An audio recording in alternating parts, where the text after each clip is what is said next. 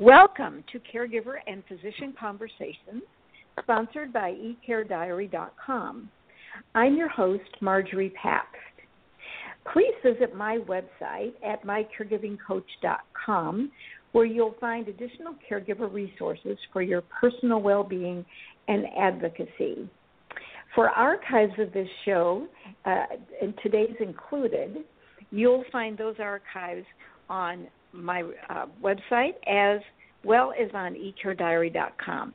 So if you have some friends, you hear us today, you hear our guests, you want to hear listen back, or you want some friends to have a listen, you can go to those archives.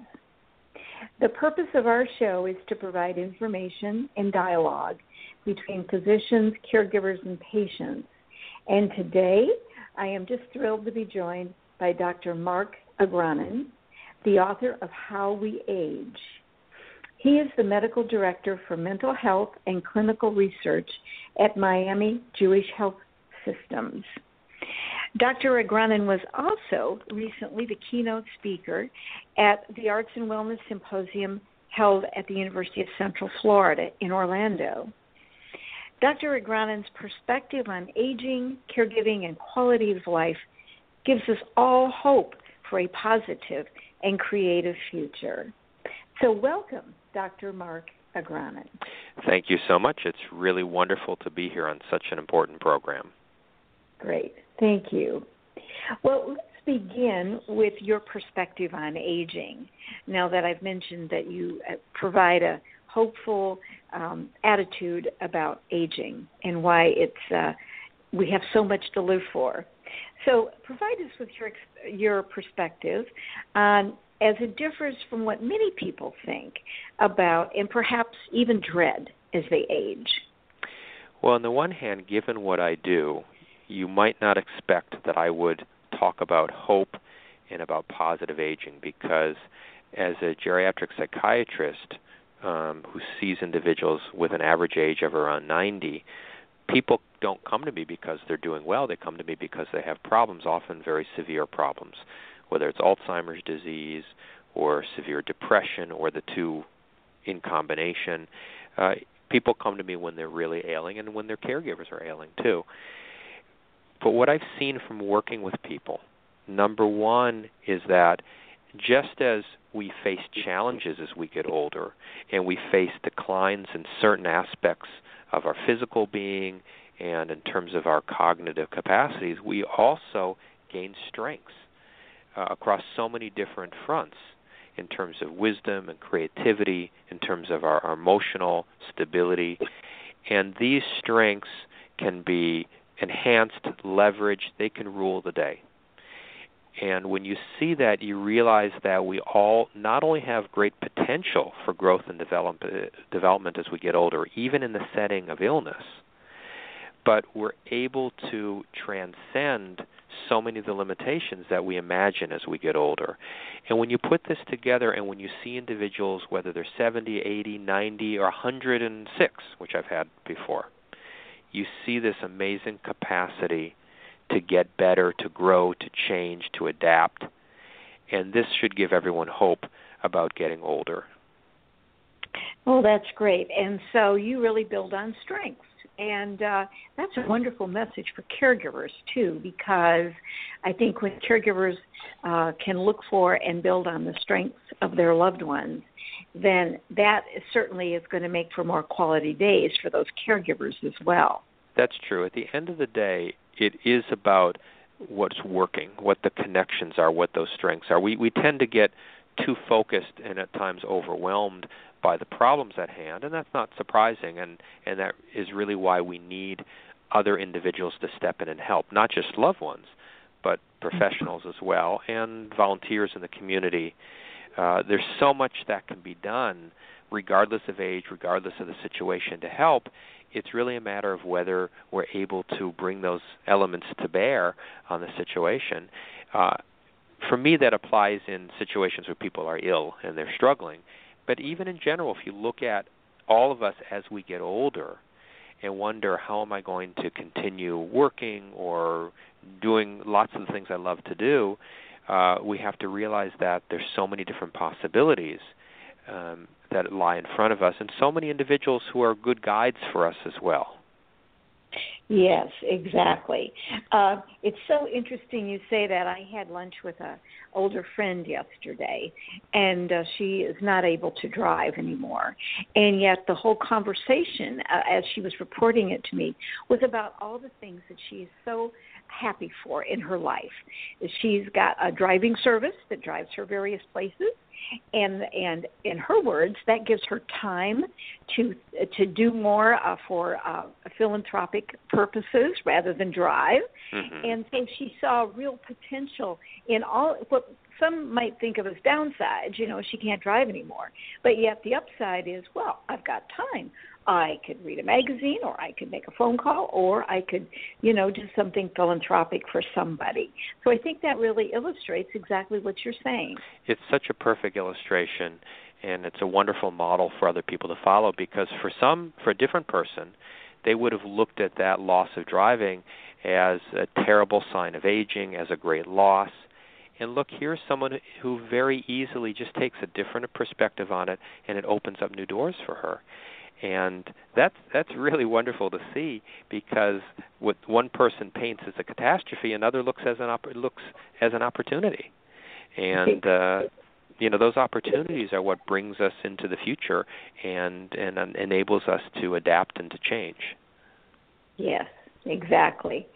Well, um, I've read most of your book, your latest book called How We Age. Why don't you tell our audience what prompted you to write it? I love the stories that people tell me.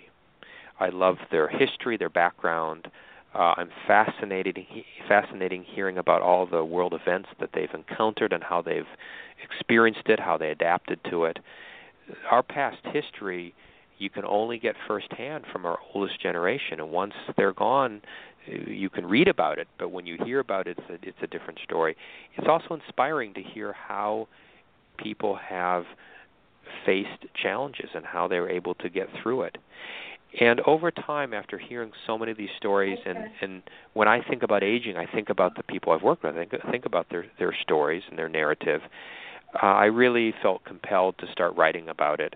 And columns I wrote and different pieces built into this book which talks about the aging process, but through the lens of these stories of people I've worked with and some really extraordinary individuals that I interviewed along the way. And uh, so the book, on the one hand, gives you a very scientific and technical perspective on aging and on mental illness and late life, but it does so in a very narrative way, and it ends up giving a more hopeful perspective, a more positive perspective on some of the biggest challenges that people face. Yes, exactly. Well, you know, as I've been reading your book, uh, the other thing that if my parents were still alive, I would seek them out to get, ask them to tell me even more stories. I did, you know, get many stories from them before their passing, but this book really illustrates the, the importance of story. And I think caregivers who read it, and if, if you still have your parents, uh, for those of you listening to us, story is such an important thing to know how our parents and grandparents and so on lived their lives and met challenges. So, uh, your book has really inspired me to think about okay, let's encourage caregivers and others to get those stories while they can. And one thing I found is that sometimes it's it's a story, it's a it's a recipe, it's a single memory, but very very simple but extraordinarily powerful experiences that guide us throughout our lifetime when we think about aging, we often think about older relatives, and it might be mm-hmm. something again very simple but very powerful, um, a recipe uh, that was passed along through the generations, or a story that's very symbolic of, of a message or moral that someone wanted to convey to us. And if if we lose that, we lose our past, but we also it affects our future because these individuals are, are guides for us. You know, as everyone gets older, eventually we have no choice but we lose our parents, we lose our grandparents, and best to acquire and preserve as much of that connection and wisdom as as we can when we're younger. It really makes a difference as we get older then. Yes, indeed. You, um, I was intrigued. Uh, you make the distinction between imagined and experienced as you refer to these stories and older people uh, in your book. Could you explain that? Well, uh, in terms of what we face and experience in, in, day-to-day life, um, you know, it, it, shapes us in very direct ways. Um, how we cope, how we prepare, is where imagination comes into play, uh, especially with individuals who are facing memory impairment, because uh, the ability to imagine, the, the ability to create, doesn't often de- doesn't always depend on short-term memory. It's a skill that is very resistant and that can transcend some of the losses that we face. And so it allows us to, in some ways, put on wings and be able to get through certain situations or re- repair relationships or build new opportunities later in life that maybe we find more difficult to do uh, when we have to face it initially. Yeah. So, and, and that's a lot of the work that I do with older individuals is trying to uh, tap into their imagination, try to jumpstart creativity, because that allows them to make change. I think where some people get stuck is they have a hard time uh, letting go of some aspects of either their past or their previous routines, and they and they're unwilling or unable to adapt and change to newer situations. All of us face change throughout our lifetime. Uh, especially in today's world with technology racing so much. Uh, you can be 30 and already you have to talk to someone who's 15 or 16 to understand, you know, what some of the newest technology is that's going on. Uh, all the more reason why we have to immerse ourselves into, you know, inter intergenerational relationships, learning new things, and being willing to take some risks and to make changes as we move forward. Yeah. Well, it sounds like um, what you've just described, those are the ingredients uh, the ability to imagine and take risks and make changes. Those are the ingredients for successfully aging. I think uh, so. Right? I think so. well, there's a lot of different. If you look at some of the studies, I think two very powerful things emerge. On the one hand, individuals who tend to be more thoughtful, more conscientious, over time do better because they, they attend to all the important things. Someone who's more of a risk taker, who uh, is a little more reckless perhaps, who, who is not as concerned about things, uh, you know, sometimes they don't attend to all the health issues and safety issues that they need to. Uh, so that's an important aspect, but we can't allow that to make us too rigid. The other element that emerges is our ability to make new changes and new starts, and creativity is one of the main components to that. It's wonderful when you see older individuals studying a new language, taping, taking a new uh, art uh, course, or learning something completely new later in life, because that's how they make change and that's how they find meaning in all the new opportunities rather than only getting caught up in some of the losses that we face. Yes, exactly. Um, for the listeners, I've heard Dr. Agronin speak, and you ask a very simple question of the audience early on in uh, some of your presentations. And you say, uh, "Well, do you make better decisions now, meaning you know people in their 50s, 60s, 70s, and so on, than you did when you were, say, 20s and 30s?" And the audience always laughs, Dr. Agronin, because it's so obvious to them that they've really acquired much better decision making skills as they age. I, f- I find it's a perfect way to prove to people that there are things that they gain when they get older. And I follow up. I, I I emphasize the point that you know when you're 60 or 70, you don't get a letter in the mail telling you that you're done learning or you're done growing. Uh, it doesn't happen. It doesn't happen when you're 80 or when you're 90. And when we look at it from that perspective, it should give all of us uh, a reason for hope and reason to know that uh, life is very long and there's so much that we can do and explore. Uh, we just have to uh, take the initiative to do so. Yes, exactly.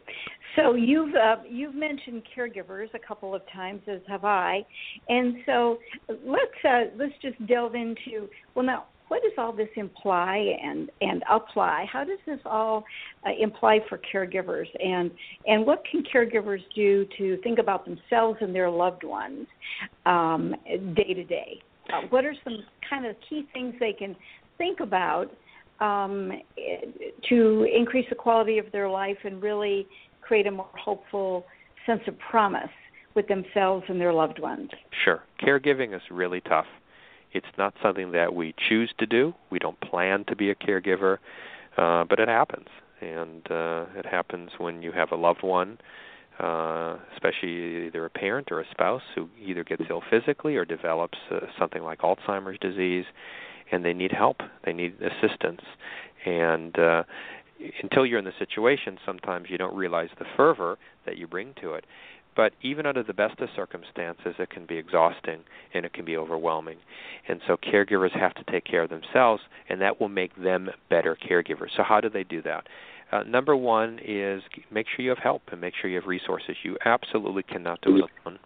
You also have to take care of yourself. So, I tell caregivers you have to continue doing things that you enjoy. If it means you're away from the person that you're tending to, that's okay. Uh, if you if it's a matter of taking trips, visiting children or grandchildren, whatever's involved, it will help you feel better. The caregivers who really struggle are those that are so their attachment is almost too much and they feel guilty or nervous when they're not completely immersed in caregiving. It's a recipe for an amazing caregiver, but one who also can get burnt out really quickly and become overwhelmed very quickly. So part of what we do at our memory center here at where I work at Miami Jewish Health Systems is to provide a lot of caregiver support, uh, either through groups, through counseling. We're working on uh, caregiver boot camp to teach people people skills on on what they're doing. Um, when you have that built in, you have a network of individuals to help you. It really can take uh, something enormously stressful and make it less stressful, and at times even give you a sense of, of meaning and purpose through it. Yes, exactly. Um, and you know, you and I are involved in the arts and wellness and so on as well. And you mentioned the arts earlier, Dr. Agronin. Why do you think, what is the special quality that the arts hold for caregivers and their loved ones? What is the value there? Why does this work so well? The arts bring us to a whole new place. Uh, it inspires us, it soothes us and calms us, it fires our imagination. I think the arts, regardless of the form of it, whether it's music or theater or visual arts, it really speaks to our, our highest calling as as humans. And uh, when when you experience it, uh, you see the power with it, and especially when you participate in it. Uh, one of the most wonderful experiences is working with individuals who have cognitive impairment in creative activities because you see the strengths really sing. Um, mm-hmm. and uh, regardless of of who you are, what your background is, the arts can speak to everyone. Yes, and uh, you, you in your book you write about the promise and potential uh, that exists with memory loss. That that you go to a whole can go to a whole other imaginative place, and um, and that the arts, as you mentioned just now, the arts really fire that imagination that is still certainly there, even with somebody who has memory loss. And that's true. Uh, one of the biggest struggles that caregivers face is what to do with someone during the day who has memory impairment if they can't be involved in things they were once before. There's such a sense of, of grief sometimes that they that you can't interact with them in the same way or they can't do the things they used to love that sometimes it leads people to get up to give up or to get very depressed and this is where the arts can come in because i've seen individuals with severe dementia have someone guide them into painting and make incredible works of art. I've seen individuals who barely can speak and yet they can sing and participate, whether it's in a choir, at a at a religious service, or in a sing along, and it gives them joy. It gives them a, a feeling of who they are as a person, and uh, it really elevates everyone around them. Yeah. Um, I was recently at a, a caregiving conference uh, for an agency called Share the Care here in town, and we had uh, caregivers uh, work with journaling. And uh, just writing down your frustrations and there were many of them as you say it's a it's a tough role but to just write down the frustrations seemed to give people an incredible relief. You could just see on their faces their eyebrows lifted up their faces it was almost like their whole body just kind of became more erect they were they were um this this sense of relief uh, came over them just after having written a poem about their current life. Um, pretty amazing. It's a, it is amazing when you see that, and uh, I think I think without seeing that, sometimes we almost don't believe it, and right. it does it does take convincing for individuals at least to try something once, but uh, once once they experience that, it's uh, it's amazing the difference it can yes. make. Well, our listeners have uh, heard Gay Hanna, who is from the National Center for Creative Aging, and uh, Dr. Agronin and I are affiliated with that agency. And uh, uh, Dr. Hanna has spoken about the Caregiver Toolkit. Um, for those of you listening, it isn't quite done yet, but it is coming and relatively soon. We will keep you updated on that. It will be uh, user friendly things you can do at home. As Dr. Agronin mentioned, it's that void during the day when you're not quite sure what next to do with your loved one uh, to keep them engaged. And so we'll we'll keep you updated on that. Um, so this is this is a kind of a big question, but I want your observations on this. Um, we recently had an arts and wellness symposium here at the University of Central Florida, and uh, Dr. Agronin spoke. And I just was curious about your observations. There were so many different people in the audience, from caregivers, uh, faith agencies, arts organizations, the hospitals here in town. And what was it that you? Why do you think they all came to this? What what kind of uh, fired their imagination, shall we say? Well, uh, everyone has loved loved ones, coworkers, family members who are aging. Everyone is concerned about how they're going to face it as they get older. But I think at the same time, we're, we have a generation coming up that is that are activists, and they want aging to be what what they want it to be, uh, which is perfect because exactly uh, because aging will be to a large extent what we make of it, how we imagine it, what we're going to create as we get older. It's not we're not just throwing our hands to fate. I mean, obviously, we all know we age and, and eventually we die, but uh, there's a lot of time and a lot of space, uh, you know, before that happens and, and along the aging process, and we have a lot of control over it. And so I see people wanting to seize that and get involved, and that's wonderful. Uh, I feel the same way in my work. Uh, I'm often asked, is it difficult? Is it depressing working with older people who are so ill? I find the opposite. I find it's inspiring. I learn lessons every day about how to live my life now and how to live it in the future. And I think that's where some of the excitement came in. At the same time, people are committed to the arts, and uh, the arts are uh, allow us to elevate all of these experiences. And you could see during that conference when poems were read, when there's a dance performance, how everyone was just so engaged with it and so inspired by it. Yeah, exactly, exactly. Well, thank you for that. Um, yes, I, I see the same thing. And you even, in answering a question during that conference, you pointed out that the baby boomers, of which there are many of us, will certainly make a difference. Because as you point out, they've always done things. We've always done things differently. We've always looked at the opportunities and, or not always, but mostly at opportunities and potential. And it's going to hold true for aging as well. And um, I just love the fact that you keep bringing in the word imagine. I mean, if there's one thing uh, for people to take away today, it's that whole concept of imagining what something can be, and that's part. That's the biggest part of the battle, I think, in terms of looking at how to how to age gracefully and better. It's true. You need a game plan, and it has to be a positive game plan. And this is where people come in to help. You don't want to get too caught up in in only looking at the downside and the negative. And this, for me, has been one of the the best lessons that I've had. Yeah, yeah. Well, um, I want to encourage our readers to uh, look up Dr. Agronin's book, How We Age, and tell us how listeners can find your books. Uh, my guess is there are a variety of ways to access your book. Sure. The easiest way is to just go to Amazon.com, and if you type in either How We Age, or better yet, just type in my last name, Agronin, A G R O N I N, uh, the book will pop right up. It's easy to find, and you can order it through there.